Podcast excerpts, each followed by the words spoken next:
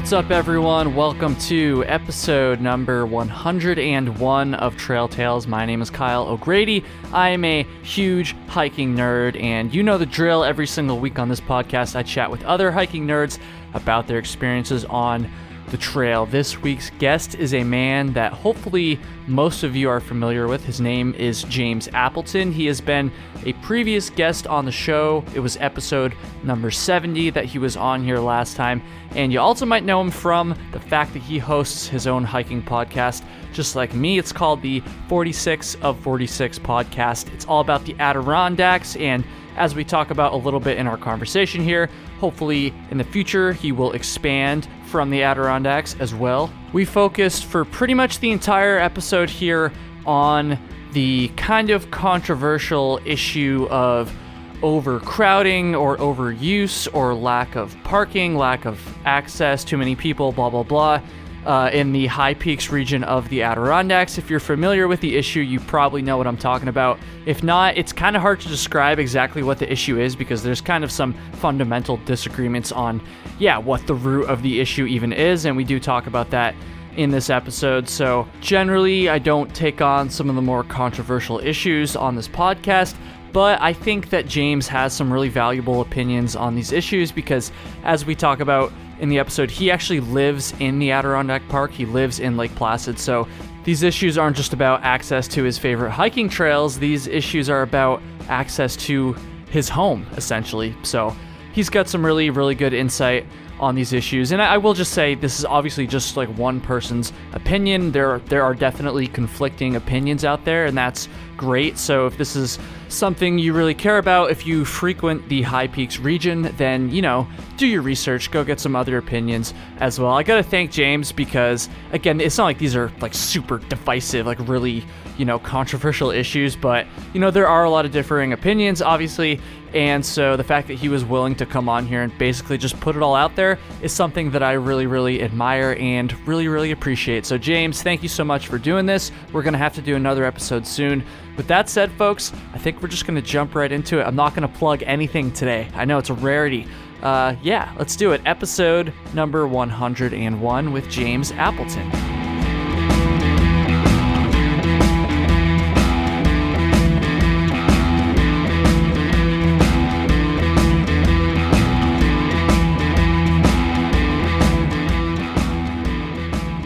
All right, episode 101 of Trail Tales. I am here. Well, I'm not with him, but I'm on the line with James Appleton, who is a repeat guest on the show. This is his second episode. You might know him from the 46 of 46 podcast, a podcast that specializes in the Adirondacks and uh, maybe other places too eventually, James. I don't know. Maybe, maybe that's a good question to kind of lead off with here once I'm done your introduction. But um, yeah, I was just a guest on his podcast as well, so everybody should go listen to that. James, uh, do you have do you do like numbers? Like, how can people go find that one? Uh, the podcast is on um, it's on Apple Podcasts and Spotify and everything, and I believe it is episode seventy seven. Okay, I believe. Cool. I cool. want to say seventy seven, but uh, it's definitely one of the last couple episodes, so it'll be pretty easy to find. I gotcha. I gotcha. Just look for Kyle O'Grady. Kyle hates hiking, all that nonsense. Um, it was a great episode, dude. I, I really appreciate you having me on there. Um, it was a lot of fun. I listened back to it actually just the other day because for some reason in my head I thought I sounded like a bit of an idiot, and I always sound like a bit of an idiot, but I actually wasn't as bad as I, I thought I was when I was actually recording. So I just I appreciate you having me on there. It was fun.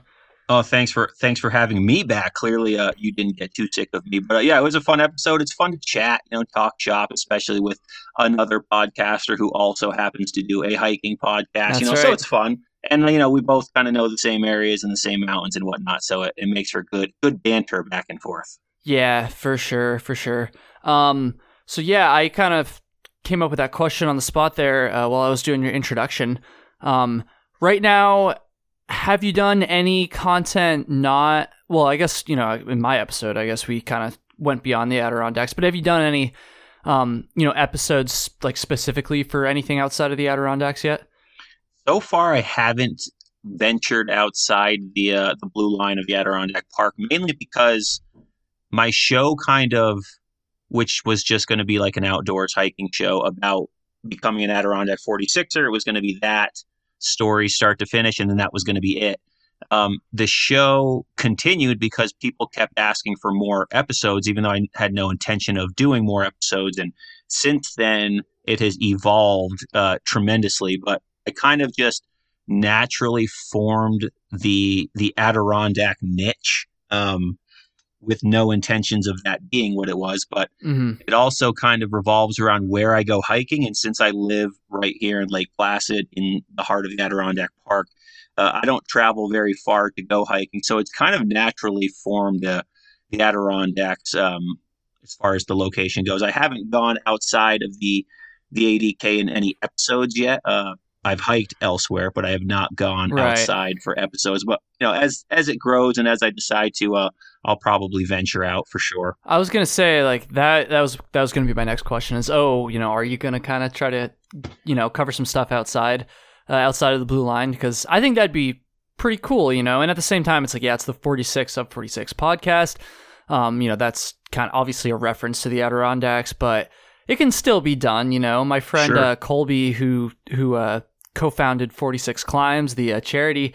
Yep. Um, you know, they obviously that's got the name 46, you know, as a reference to the Adirondacks in it, but that's a that's a global freaking uh, mm-hmm. event now, which is which is really really cool. So yeah, I yeah, I, I, think you definitely should, but obviously it's got to be like somewhat of a a transition. You can't just all of a sudden you know just never talk about yeah definitely there was a there uh, first off congrats on what you did with 46 climbs this year and raising all that money. That's awesome. Uh, yeah, it's really neat. And, it, you know, I've had a lot of people mention that, you know, they're like, uh, no, it's the 46 of 46 podcast. Obviously, that's the Adirondacks and this and that. But it's like nobody who doesn't hike here knows what 46 means. It's a totally irrelevant number. So to me, it's like, it's kind of like an ode and it's like a little nod, but it could easily be any you could go anywhere and that's just like a little mm. reference to the adk and you know if you know you know that sort of thing right and right. there was back before COVID hit, um, in February, I was talking to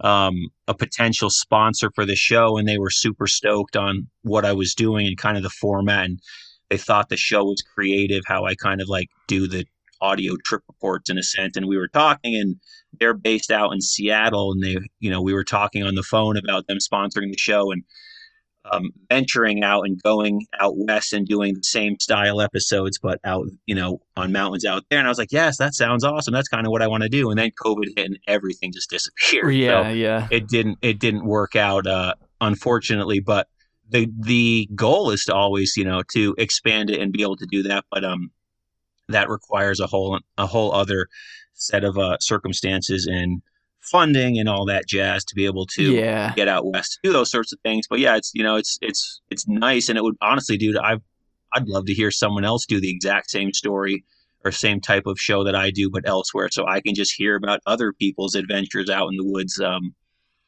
you know, out west, right, right. south, wherever. Doesn't matter. Yeah, yeah. And, and, and one thing people need to understand that have never listened to uh, James's podcast before is you know, you do interviews, like obviously the one that mm-hmm. I was on, but um, a lot of the episodes, it, it's almost, and I said this last time, so try not to repeat myself too much, but I feel like it's almost like a, a, a vlog, like a YouTube video, just like you know, but it's a podcast. Like you're just not not a vlog as in like, hey, smash subscribe, but a vlog as in you're just telling your story, right? Yeah. Um, and you know that's that's the the podcast. So that's why obviously it would, it'd be a little bit harder for you to kind of venture out because you'd actually have to like physically go out versus this podcast I can just like have whoever on even if it's a place exactly. I've never been to and never intend on on going to. So um you know it's I that's that's again not trying to repeat myself too much but that's what I appreciate about appreciate about your podcast is it's just different. Most of these hiking podcasts you know not all of them but most of them are just like mine. There's just interviews and shit which is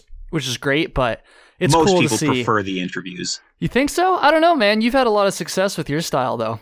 I appreciate that. But yeah, I actually, I mean, I started the interviews uh, episodes too, just to like, because a lot of people like those too. So I was like, okay, we could tackle other subjects. But yeah, there's it's a mix. I want people to like not know what type of episode is coming on Friday, whether it's a trip report episode, yes, that's so cool. Campfire story, or a you know summit session, as I call the interviews. You know, yeah, that way it's just like keeps it different, keeps it interesting, and all kind of revolves around the only two the only two like parameters I put around my podcast are it has to take pl- it has to take place in the outdoors and um, maybe the Adirondacks.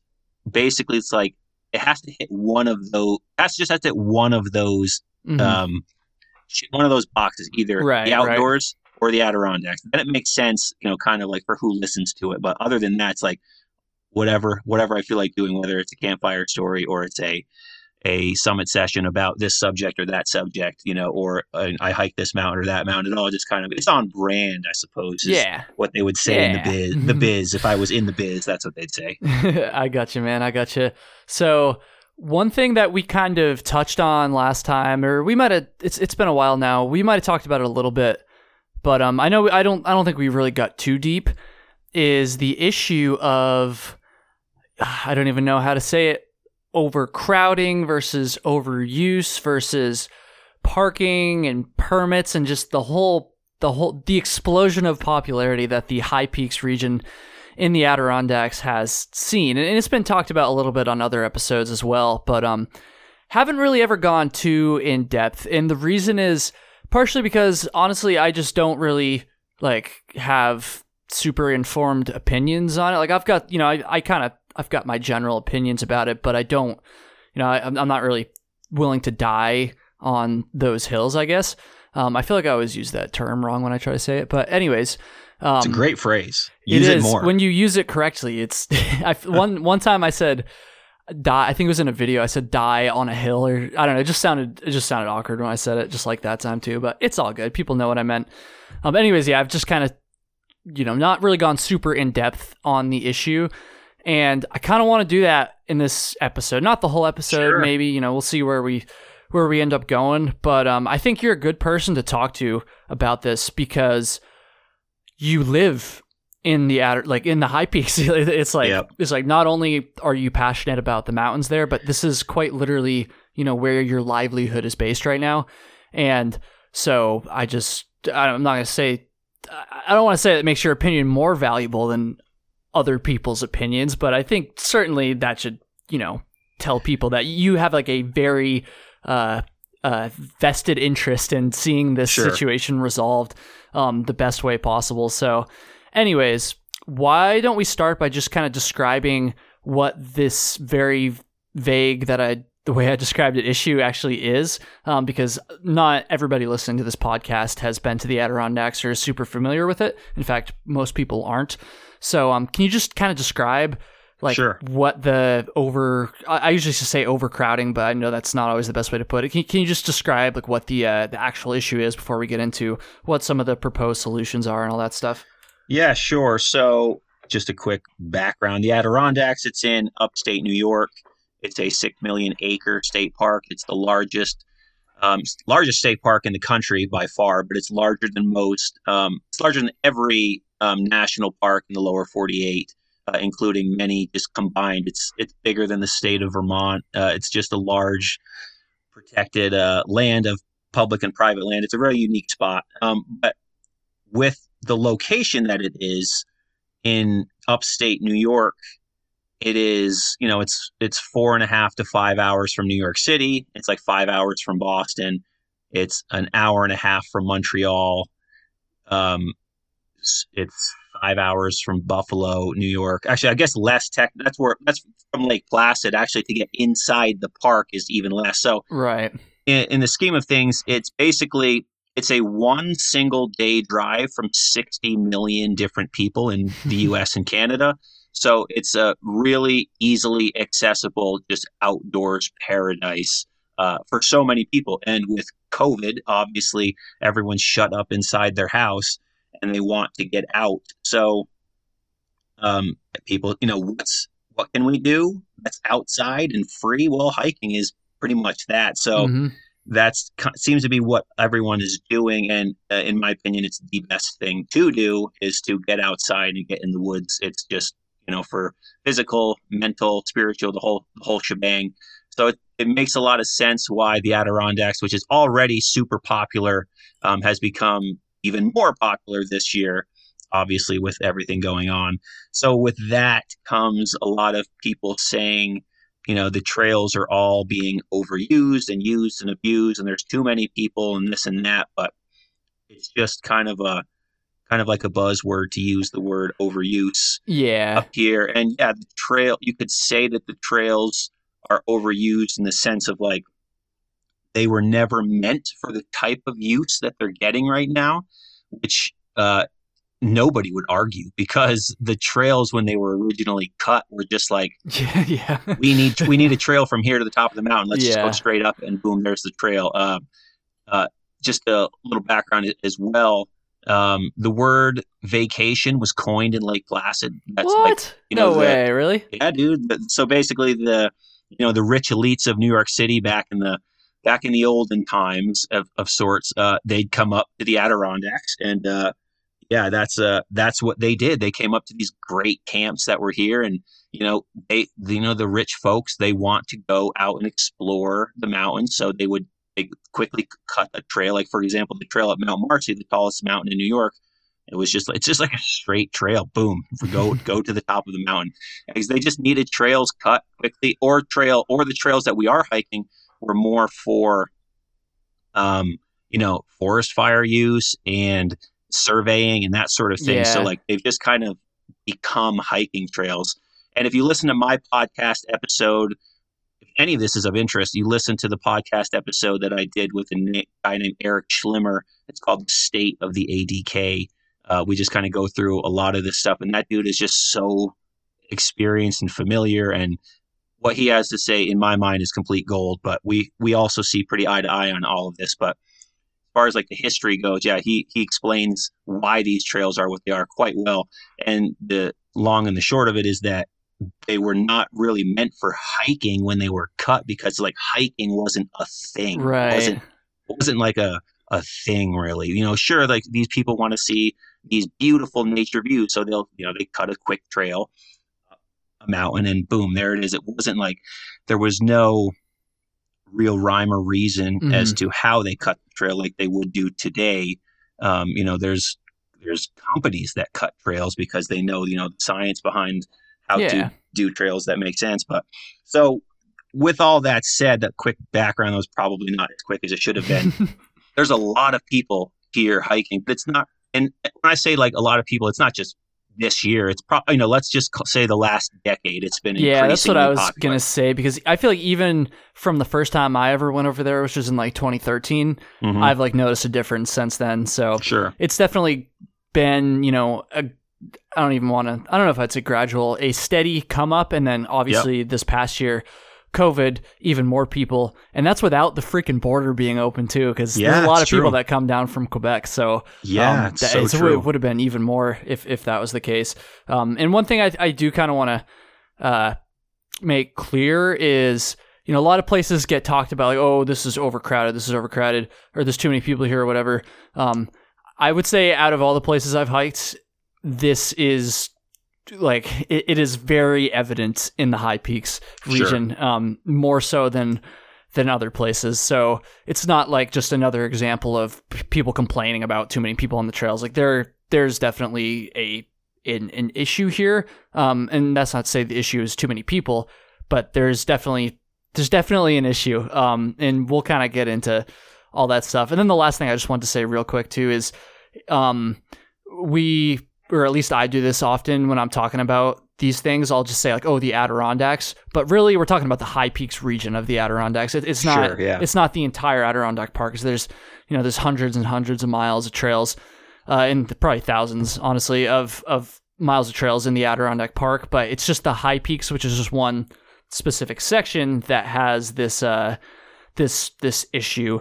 Um, so I remember one thing you said on our last episode, James, which really uh, kind of stuck out to me. I'm I still remember it now. Obviously, is like I said, I usually call it an overcrowding problem, but maybe that's not really the best way to say it. And, and the thing that you had told me was you don't really see it as an over. I'm paraphrasing, obviously, but you don't Mhm. really see it as overcrowding.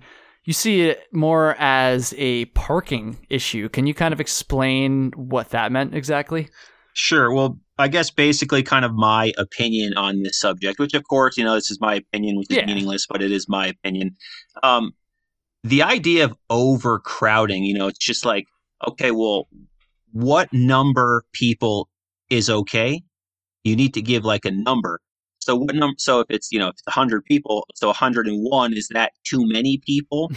But Yep. 100 is okay. So it's like w- this idea of like overcrowding, overuse. It's just there are these vague words that just don't really like tell you anything. So for example, like if you're gonna say, oh, you know, Cascade Mountain, which is probably the, the most hiked mountain here in the park in the High Peaks region, you're gonna say that's overcrowded. Okay, well, I guess it's not though because it's not. Is it stopping all of these people from going up there? No. So I guess technically, like if it's not making people not go, I guess it's okay. Like these people don't. It doesn't seem to bother them. yeah. Uh, so I guess in that, that's why I say like it's just so hard to use these vague words that don't really have any sort of depth to what what they are past the word itself.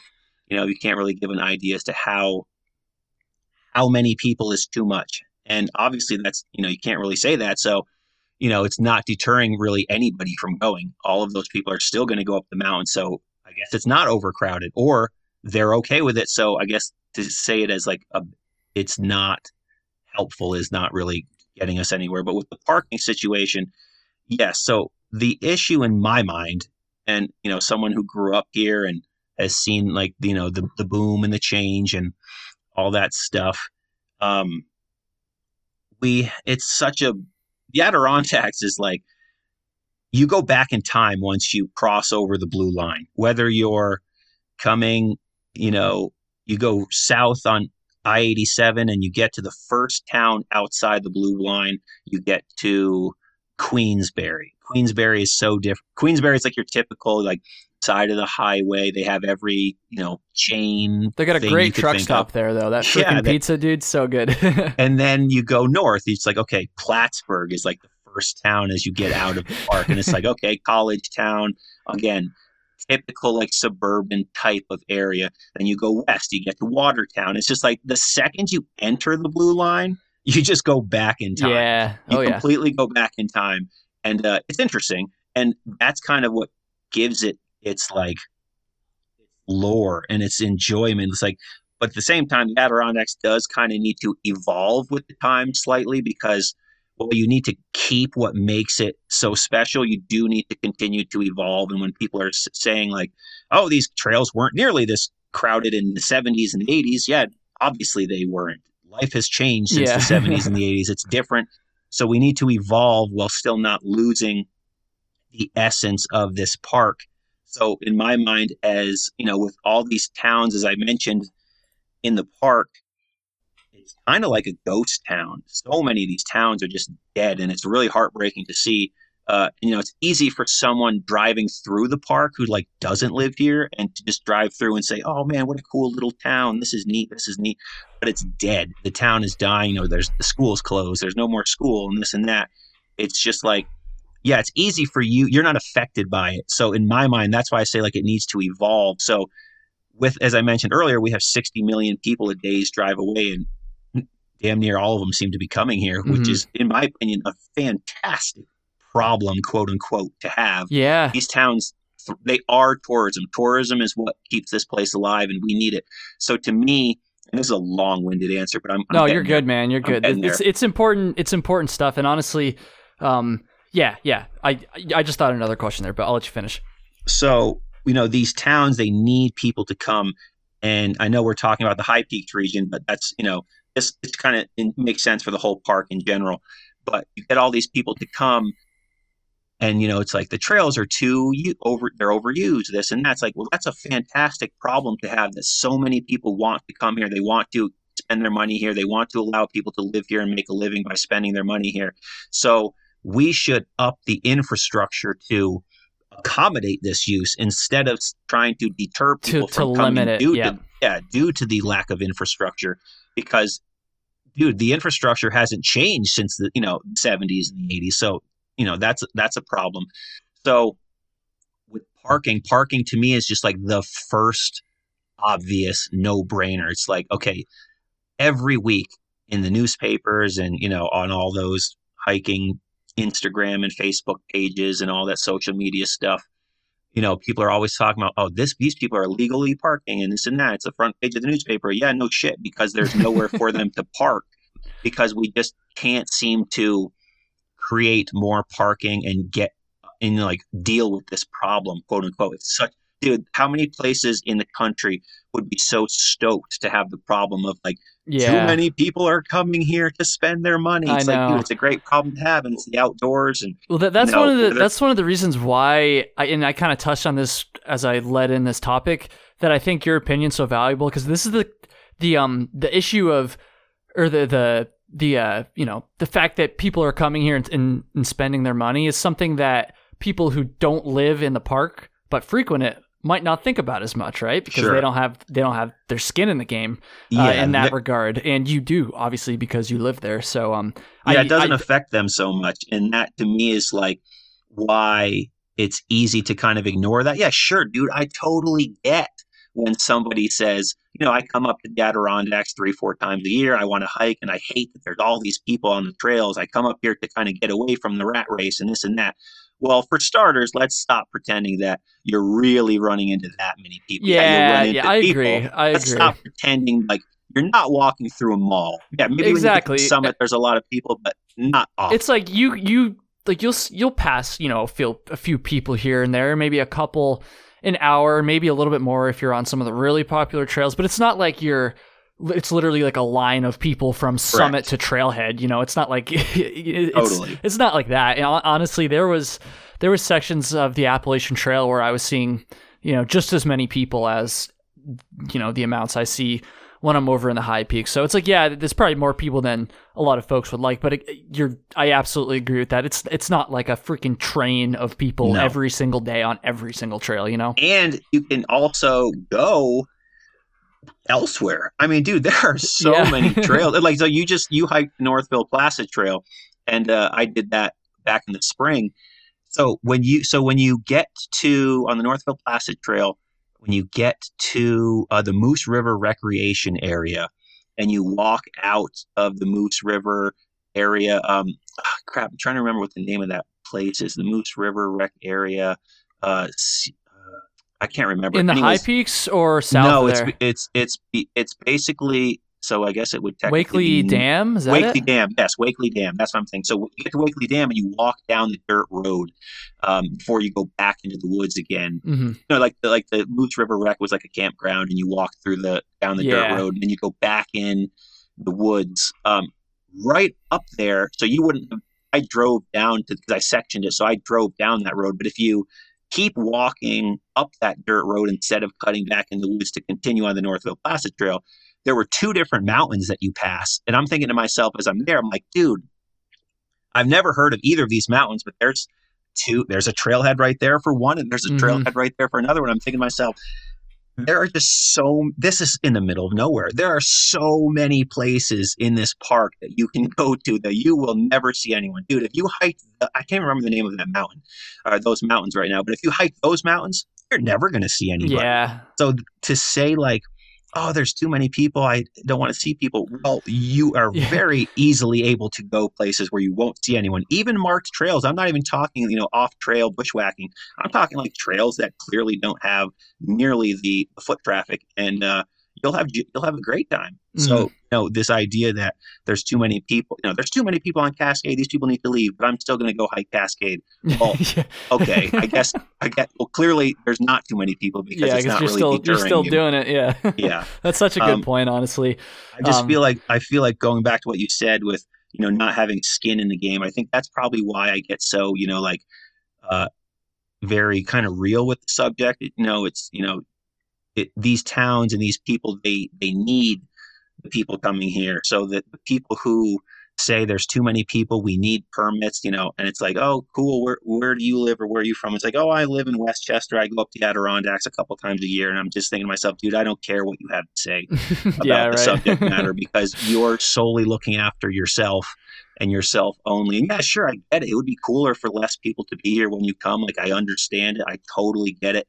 But uh for the same reason that no one cares what I think about Westchester County. I'm, not, Yeah. I'm going to not take what you have to say that's with that much uh, weight because you're only because you're kind of missing the bigger picture. Yeah, or at the Uh, very least, you know, their their thoughts might be lacking context. You know. Yes, and that's what Um, I'm saying. Like they're missing kind of like the bigger picture of it all. Where Yeah. there's so much more at involved than solely people on the trail. I J- guess is kind of how I see it. Yeah. Um, I'm gonna play devil's advocate a little bit here. Please so, um, going back to the parking thing, hmm I think people would say, "Oh, well," and actually, I have heard people say this before. Like, we can't build more parking because Forever Wild, because we can't des- destroy the environment to build more parking.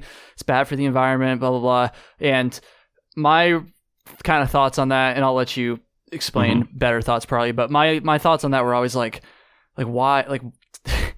Like okay, like what's the alt? Like we build more parking, or we don't. Like you can't access the mountains as easily. Like that seems like a pretty like clear choice to me. Like like I just think we should Sure. fucking just build more parking. Like yeah, it sucks we got to cut down some trees and stuff, but at the end of the day, I think it's worth it. Um, what are your thoughts on that kind of argument? The forever wild and even Yeah, yeah, putting sure. even putting the um the difficulty of doing that, with, you know, dealing with the state uh, aside. Um, what are your thoughts on that?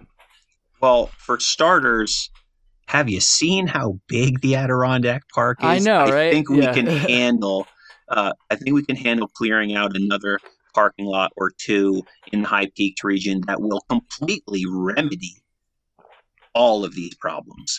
And uh, you know, honestly, what it's I mean, it's it's terrible to say, and I hate myself for saying it, but quite frankly, what it's going to take to really up the thought process and like getting people to be serious about okay we really do need to tackle the parking issue is someone to get hit by a car on route 73 Mhm. and it's going to happen i mean it is scary the way people are parking I'm kind of surprised it hasn't happened already. yeah i mean it's it's going to take someone getting plowed and it's going to happen because people walk you know you're parked right on the side of a 55 mile an hour road and people you know they're kind of like in their zone they're going hiking they're this is fun and they forget like oh dude you're on side of a 55 mile an hour road right now that winds along mountains.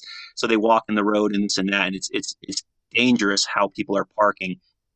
Um but i just feel like we have enough land we can clear a little bit of more, a little bit more land to make some places for people to park just some dirt parking lots. It'll solve a lot of problems. Mhm. and then on top of that, you know, people are like, you know, while people are shaking their heads, you also already have areas like, um, you know, the Blueberry Trail, Marcy Field parking.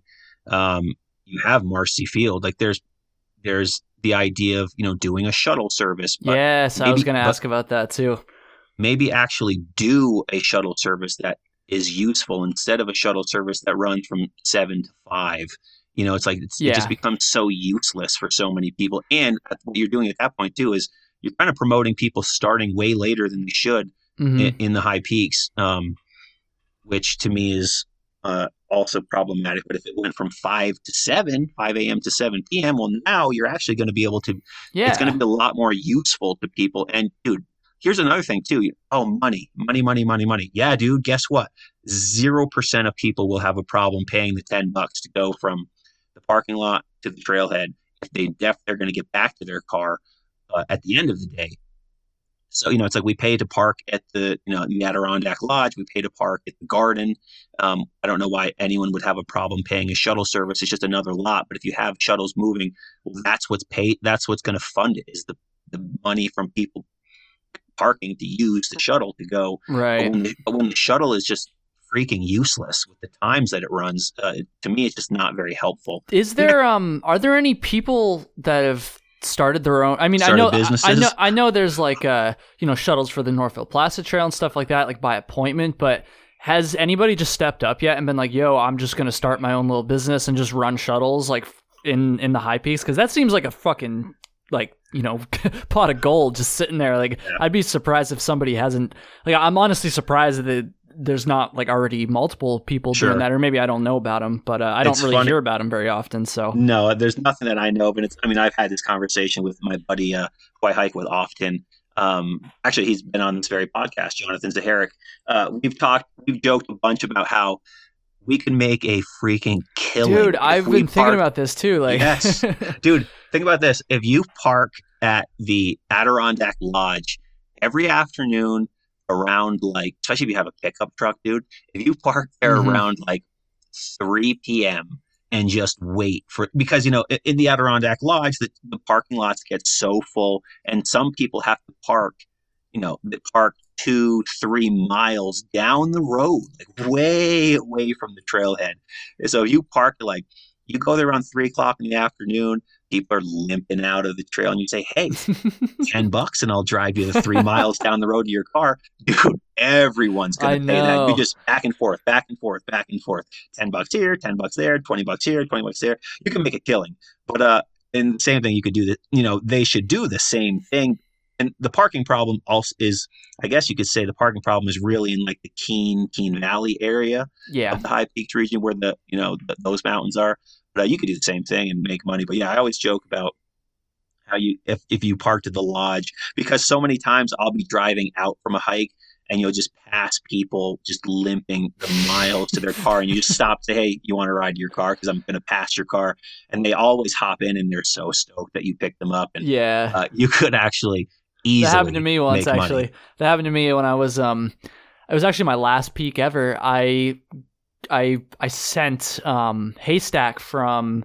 Heart Lake and when I finished I had to park at the lower lot. I got like the last freaking spot at the lower lot. Um mm-hmm. I, I showed up at seven fifteen AM, which as Adirondack High Peaks hikers know on a Saturday is apparently too late. But um sure. I was I freaking I, I did the road walk in the morning, but it was like 25 miles at that point, and some guy, yeah, he just was gracious enough to drive me the. You know, I, I would have made it, like I wasn't injured or anything, but I was very happy to accept that offer. So thank you to whoever did that. Um, I I kind of want to do uh, or uh, I kind of want to play devil's advocate a little bit more here. So sure, people might say like, okay, you increase the parking, you build bigger parking lots, you increase the shuttles, you make you know, you eliminate that part of the problem. It's like, yeah, the roads might get a little safer, but there's still going to be too many people on the trail. In fact, there might even be more people on the trail. And you're making it too easy for people to access the trails. It's just going to become overrun. Um, mm-hmm. What would you? And I know we kind of touched on it a little bit there, but I, I, feel like there's somebody out there that's probably thinking like, okay, if you build more parking, the parking lots are just going to fill, and then that means even more people, and then eventually, sure. you know, it just the problem might just happen all over again, or at the very least, more impact on the trails and stuff. So, what would you kind of say um, in regards to that? Sure. Well, for starters, so with the with the with the shuttles, shuttles will be funded by people paying to use the shuttle and then the parking lots. The parking lots are definitely a more um, a more infrastructure situation that would have to come together with the towns and um, state and all of that stuff, and maybe the private landowners that some of that land might be private land. Uh, that would that would be something that would have to come together for the good of the parks. You know, everyone's going to be talking about it's easy to just say we need this, but how does that happen? Mm-hmm. Well, for the, that in particular, that's what has to happen for the the advancement of the Adirondacks uh, moving forward in the future, and the trails will be the same thing. But yes, it would bring more people uh, naturally, or it will just same that you know people will it will place will continue to grow, but there'll be much less problems to deal with when it comes to that. Now with the trails, the trails are something that is going to have to be, you know, a generational fix. So these trails need some sustainable trail work done mm-hmm. to them. You know, sustainable trails need to be built, but it's going and you know, uh, Eric Schlimmer said it best on my episode. He's you know he mentioned that these the state obviously has way bigger problems to deal with in its budget than trails. you know, yeah. homelessness and you know those things. Those things will take way uh, higher precedence over hiking trails. Yeah. Uh, so obviously we understand it's at the low end of the totem pole, but the money that is allotted to me, it just seems like okay, don't don't make new trails. Take the trails that you have and build and you know continue and work on them with sustainable design as the as the key word on how to fix them. And you just go start with the very busy mountains you know the, the very busy mountains with ha- you know the get the most action and the trails that don't weren't built well and are you know are constantly problematic. And you just have to look at it as a generational fix. So it's like is going to take this could take yeah. a hundred years. It's this not going to happen fi- overnight. Yeah and you, but but you look at it as we're in this for the long haul. And you just go one by one one by one and that is the only way to realistically do it. Mhm. and it, it, it, with the key word being generational that's that's ultimately what would happen. There's definitely no short fix. The short fix is here's a herd path go. Yeah. That's how we got to this point in to begin with So you've got all these people that are, you know, so in love with the high peaks, everybody doing their 46, joining the club and stuff. mm-hmm. Um, I know the Adirondack Mountain Club exists. I'm not, I know, but I also know, I, I, I think at least the DEC does most of the, the work. Um, uh, so I'm just, I'm just totally off the top of my head here. I'm just thinking about Mhm. the way like, uh, a lot of other trails outside of the Adirondacks are, are done. So the Appalachian Trail, of course, it's a lot of uh, federal and state land, but you know the ATC is a you know private group responsible for kind of overseeing everything. Um, and so I'm almost wondering in my head, it's like if the state won't prioritize the trails, which and I I hate to say it, but I kind of like can't really blame them. Uh, New York's not exactly known for having an excess amount of money in their budget either, but uh, know that's a that's a whole whole different subject. But um, it's like I'm almost wondering if like we've got all these people that are so passionate about these mountains. Like I wish it was easy, but it'd be cool if people could just kind of like step up and and kind of take it into their own hands. I don't know how much involvement does the Adirondack Mountain Club have with uh, actual trail maintenance. Well, the Adirondack Mountain Club, they have different trail crews um, each year that they hire, you know, seasonal trail work. And how they go about deciding what, you know, what sections or what trails or this or that get worked on, I, that I have no idea. Um, but the Adirondack Mountain Club, they do have actual professional trail crew. Mhm. Um, the 46ers organization, which is all volunteer, um, do they do they trail do work too? they do they do volunteer oh, okay. trail I work. did. I didn't know that. All right. Yeah, they do volunteer trail work and um, sometimes on herd paths too, which is awesome because you know Yeah. obviously those are just paths that have just been made uh, from foot traffic. So yeah, they do they volunteer, and then yeah, I don't know how the DEC determines what they're doing, but to me, it's just one of those things where everybody needs to come together for the good of the park as the park being bigger than all of us, bigger than every, you know, Adirondack organization that are seemingly always at odds with every other Adirondack organization.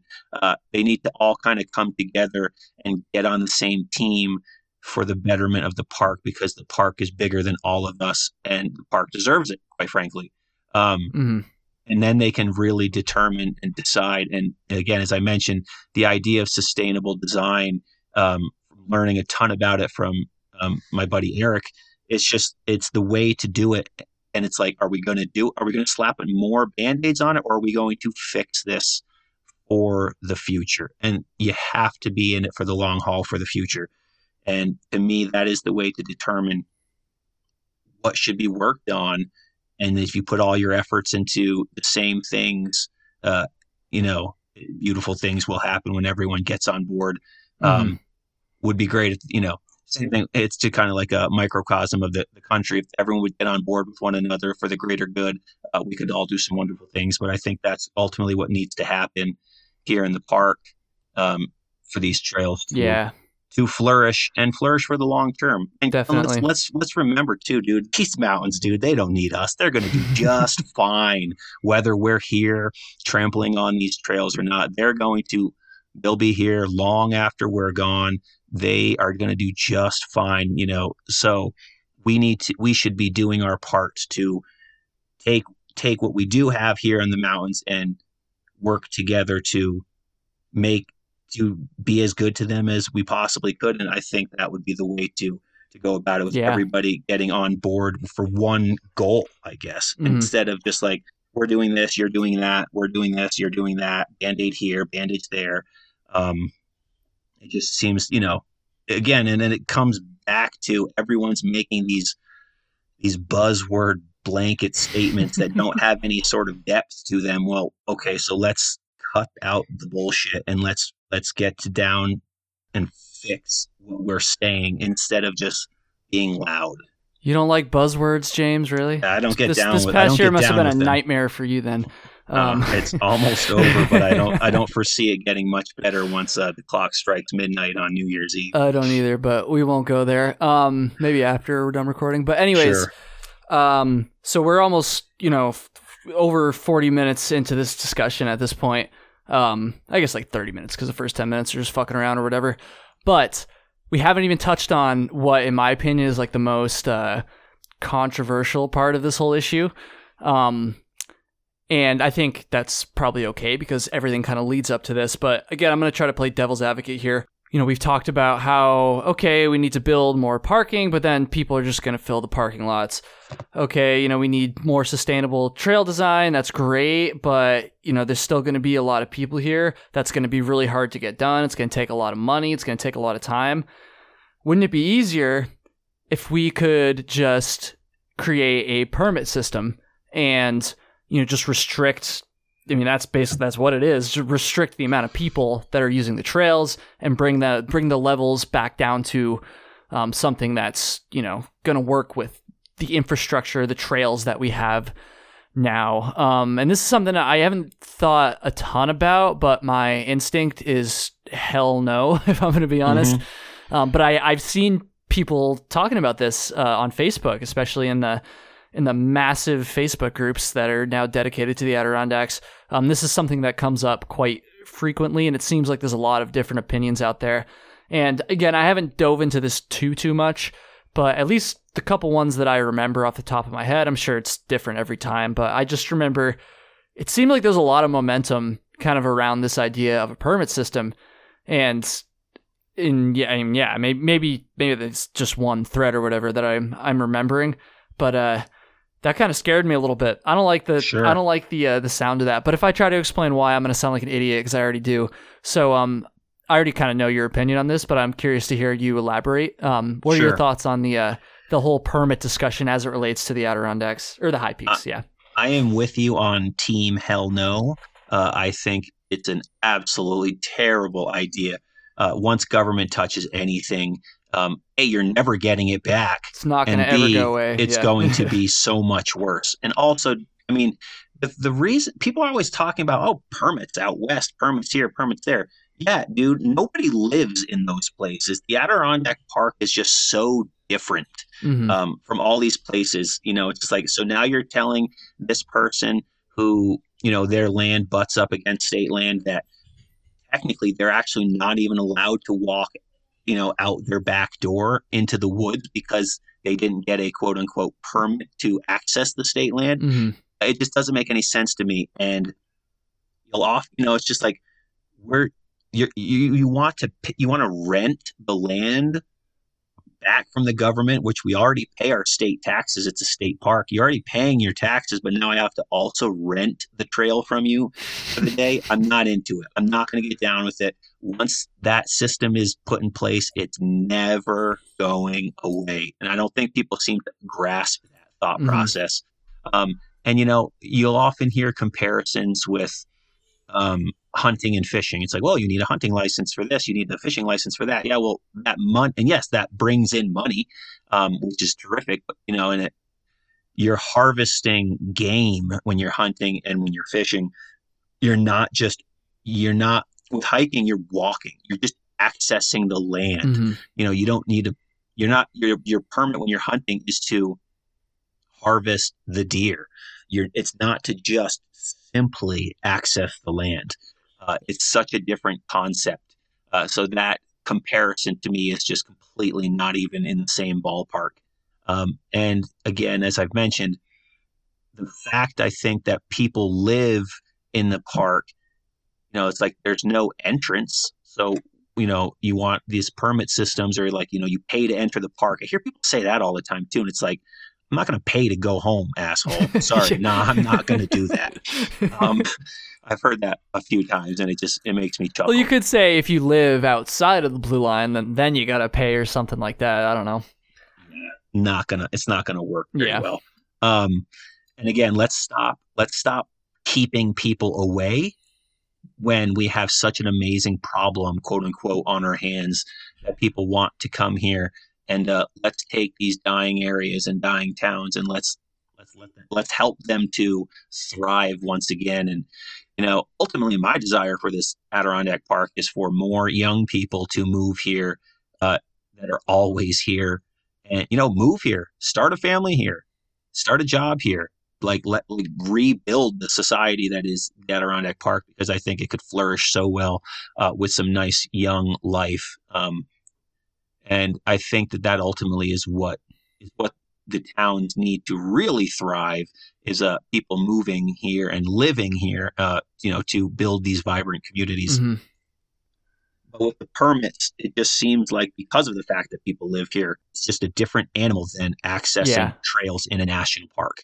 I think I think the last portion of this discussion that we haven't really I mean we touched on it a little bit, but um people are going to say, and I think rightly so in this case, people are going to say, okay, well, you're, you're, if you're not for limiting, you know, access, um, if you're not for, yeah, yeah, I'm just going to leave it there, limiting access, um, what's going to stop people from you know trashing the trails or not even maybe trashing sounds a little dramatic but well you know how are people going to learn how to be good stewards of the trails how are people going to learn about Leave No Trace, if we're going to encourage people to visit these trails, obviously we don't want, um, you know, yeah, we don't want the trails to be trash. We don't, uh, you know, we don't, we, there's sure. got to be a way to educate new folks that are coming. Um, and this is true everywhere, but I think it's especially worth talking about here because it is kind of like, okay, you're either want restricting you know, you, you either want to restrict access to solve the problem or you want to kind of change things in order to accommodate the, the influx of people. And if you're going to do that, um, there's, there's, there's got to be some way to educate people about leave no trace and, and educate people about how to take care of the, sure. the trails, take care of the park and all this stuff. Um, I don't, I, at least from my perspective, I don't know if there's a, super straightforward, easy answer, but I'm definitely I'm curious to get your thoughts on that. How do we deal with um, increased amounts of people and also teach them to be good stewards of the uh, the trails at the same time. Sure. Well, um, anybody who's been on the internet has probably been leave no trace shamed by somebody at this point in in their life because people love to uh, love to shame those uh, who don't practice these and you know the idea of I can't imagine anybody hiking any trail in the world today hasn't mm. gone on social media and seen somebody post a picture of them picking up trash on the trail and saying and having a, a post that says, "Can you believe I picked up all this garbage?"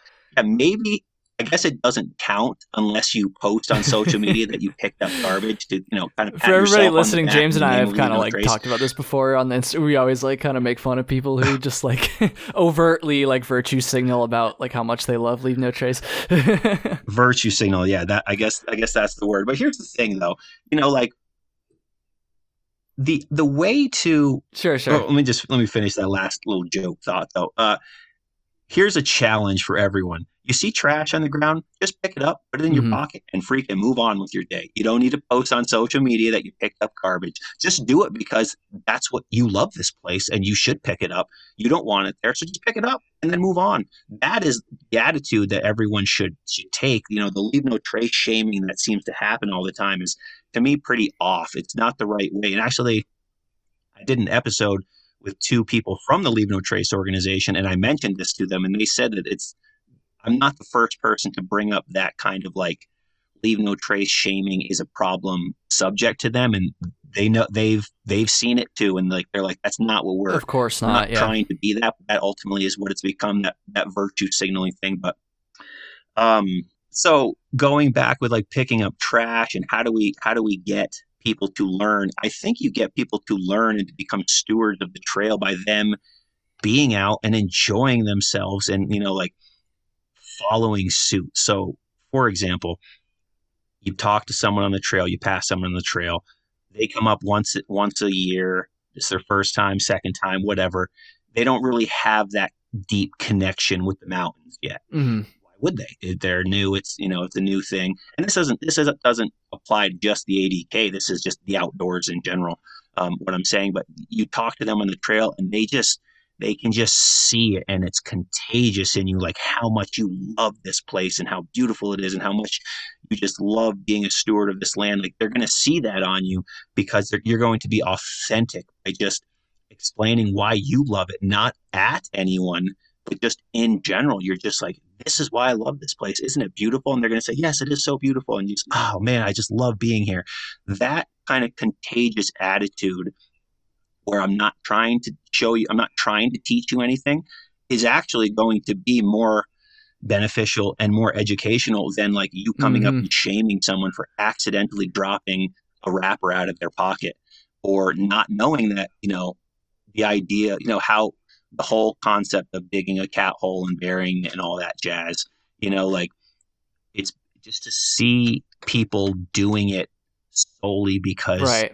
for the love of it is is to me is, is the way to be more right. educational. I dude, I I agree with thing. that so much. And honestly, I could do like a whole episode just on this on this topic, but to me it just seems like so much of the time when people you know, have such bad attitudes about leave no trace violations. It's like I, I feel like they just assume bad intent. Like they assume like like I remember one that's sure. I don't know why I always think of this one, but I remember one time somebody was up on top of a mountain and someone had like cut down a couple trees up there, not big ones, but just little ones, and maybe had like a fire pit. And yeah, it looks ugly. We don't want people doing that stuff.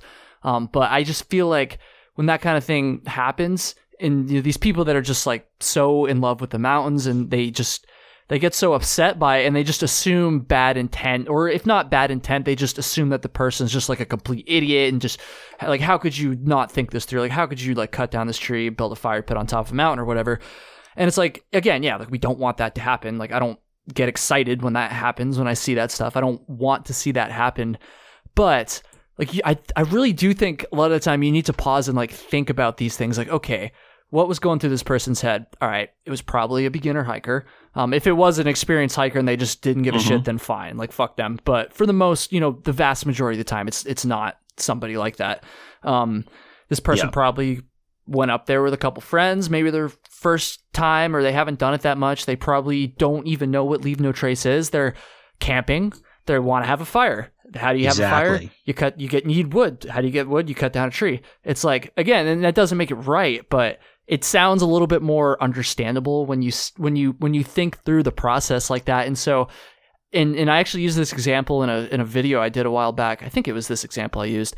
Um, it's like if you if you shame that person for those actions, like you're not gonna get through to them. They're just gonna be like, oh, like what are you talking about? I was just making a fire. I was no. camping. Like fuck, like fuck off. Like it's not a big deal. Um, but if you actually take the time to explain, you know, okay, this, you know, why you don't want to do those things, and maybe um, alternative spots to camp and you know ways to make fires in areas where you can make your legally make fires um, that aren't so you know impactful on the environment. Um, if you can you know get through to them in that way, it's going to have a positive impact. But just I know I'm preaching to the choir here, James, but you know, just the shaming and stuff. You you got me going now. That that stuff really it really pisses me off too, man. I, sure. Yeah. Not only because it's obnoxious, which it is, well, but you, even more so, I just think it's counterproductive to the cause. Um, it's yes, it's detrimental. It doesn't help the situation, and what it you know, yeah, it just doesn't help. And there's just so many better ways to go about it uh, than to do that. And again, exactly what you said. It's just like a logical answer. The person most likely just doesn't know innocently, doesn't know. And yeah, we know it makes us nervous that, you know, it's fine if you don't know, but, you know, that still could start a forest fire. And that's, it sucks, but you know that's why leave no trace exists. And think about you know it's like we could we could harp all day on the on the negatives, um, but like think about the amount of millions of people that have heard of Leave No Trace and do know and what that organization has done. You know, look at the there's a there's a, a popular picture from the top of Mount Marcy in like the 80s, and it's oh, just really? like covered in trash, covered. You go up there mm-hmm. now, and it's just it's immaculate because of the work that's been done. So it's like if you think about, you know, you mentioned like, well, if the trails get more and more, you know, people on them, they're going to destroy the trails. Well, I don't think so. I think with the kind of like the momentum that the Leave No Trace organization has done is just extraordinary. And the I'll just flat out say easily the majority mm-hmm. of people out there know about it. And if they weren't there, then it would still all look like trash. But I just think that like this situation and this subject matter is one of those um, is one of those situations where you should you should praise the positives yeah, instead yeah. and, of harping and, and I think you'll probably agree with this, James. Um, you know, we're kind of complaining about people, uh, you know, picking up trash and virtue signaling about it on online. I, because yeah, the intent is the wrong intent. The intent for those scenarios is not let me pick up the trash because it's the thing to do. The intent is let me show you how much of a steward yeah, exactly. I am compared to this asshole who exactly. isn't. And that is the wrong intent. The correct intent is pick it up, throw it in the trash, and move on with your day because the mountains deserve it, and you want to yeah. be the steward of. And one thing I, I, just want to add intent. is um, that you know that's not to say that you should never post anything about how you picked up trash. I mean, for me, it's the reason it gets to me when people do that is exactly what you just said because of the intent. If you if you can make it a positive thing, then I don't think anybody's going to have a problem with you, um, you know, posting about it. It's it's just the it's just the the the negative the negative uh, tone that those posts often take. Which again, I understand. You know, we don't like to see our mm-hmm. our beloved mountains being trashed. Um, but I just I I think there's a better way to to go about it. And honestly, dude, most of the people listening, um, pretty much all the people listening, I I can almost guarantee you uh, agree with us. So um, there's that. sure. I mean, I I promise all of you listening, I'm not an asshole. But I will say, if I have offended you about the posting pictures of you throwing trash out, I am not sorry. And for all of the people who do pick up trash and don't feel the need to post about it, shout out to you for just doing the right thing when no Hell one's yeah. looking because that's um, dude, we we are pretty much an hour in now. Um, oh, we didn't even get to winter hiking. I know. I was gonna say I'm gonna have to have you back on now, uh, which I mean, of course, I would have done eventually, anyways. But uh, we're gonna have to do another one soon because for everybody listening, we had the two topics we were gonna talk about is what we talked about today, the um, the the see, I still can't even say it. The, the, the overcrowding is what I always just default to issue in the Adirondacks. I mean, we're also going to talk about winter hiking in the Adirondacks because James is a pretty experienced winter hiker. He's done some gnarly shit in the Adirondacks in the middle of the winter, and as many of you know, listening, uh, I'm starting to get into it this year, into the winter thing that is, and I definitely wanted to pick his brain about it. So I guess we'll have to save that for another episode, and it's going to have to be soon because sure. you know winter, as long as it feels, um, is obviously not going to be here forever. So tis the um, season. Yeah, dude. We'll we'll have to do that. Um, James, thank you so much for coming on here. I, I another thing I want to stress real quick here. Obviously, um, this is you know just James's opinions. Um, I really value his opinions on this stuff. That's why I had him on. Um, and you know, I'm sure there's some people that disagree, and that's all. That's all well and good. So if you want to, um, you know, f- uh, add to this discussion, uh, my inbox is always open. I'm always happy to hear happy to hear from people. I I'm gonna go out on a limb and say that I'm sure James won't mind either if you have some uh, well thought out uh, input on what we talked about today. Um, don't don't be a jerk. Don't don't don't like message him like bad shit. Now that I said that, but uh, I uh, I, I, don't think he'd have a problem yeah, if you fine. wanted to uh, to add to the discussion. It's good. I think I love good. having these discussions with people because you know anytime you have this sort of discussion, all of you ultimately want the same thing. Uh, you just see kind of different paths to get there. But uh, even if you disagree with what I said, that's totally cool. I'd love to chat with you and message with you and uh, uh have a friendly conversation about it. One hundred percent. Yep. All right, uh, James plug your stuff, man. Where can people go find your podcast, your social media, all that good stuff? Sure. You can find the podcast on Instagram and Facebook at 46 of 46 podcast. 46 of 46 podcast. It's on Spotify, Apple Podcast, Stitcher, all of those. Just search the 46 of 46 podcast and you'll find it. That word the tends to uh tends to trip people up, but you'll find it if you search that. And uh yeah, lots of fun episodes. If you like uh you're driving your car, you want to feel like you're out on the trail, the closest thing you can do is listen to a podcast from the trail. Go check it out. You might like it. Yes, and you will feel like you're on the trail when you listen to James's podcast. It's much different than this, um, and it's it's awesome in that regard. So that's to do it. Thank you, James. Thank you to everybody listening. Uh, episode 101 is done. Have a good one.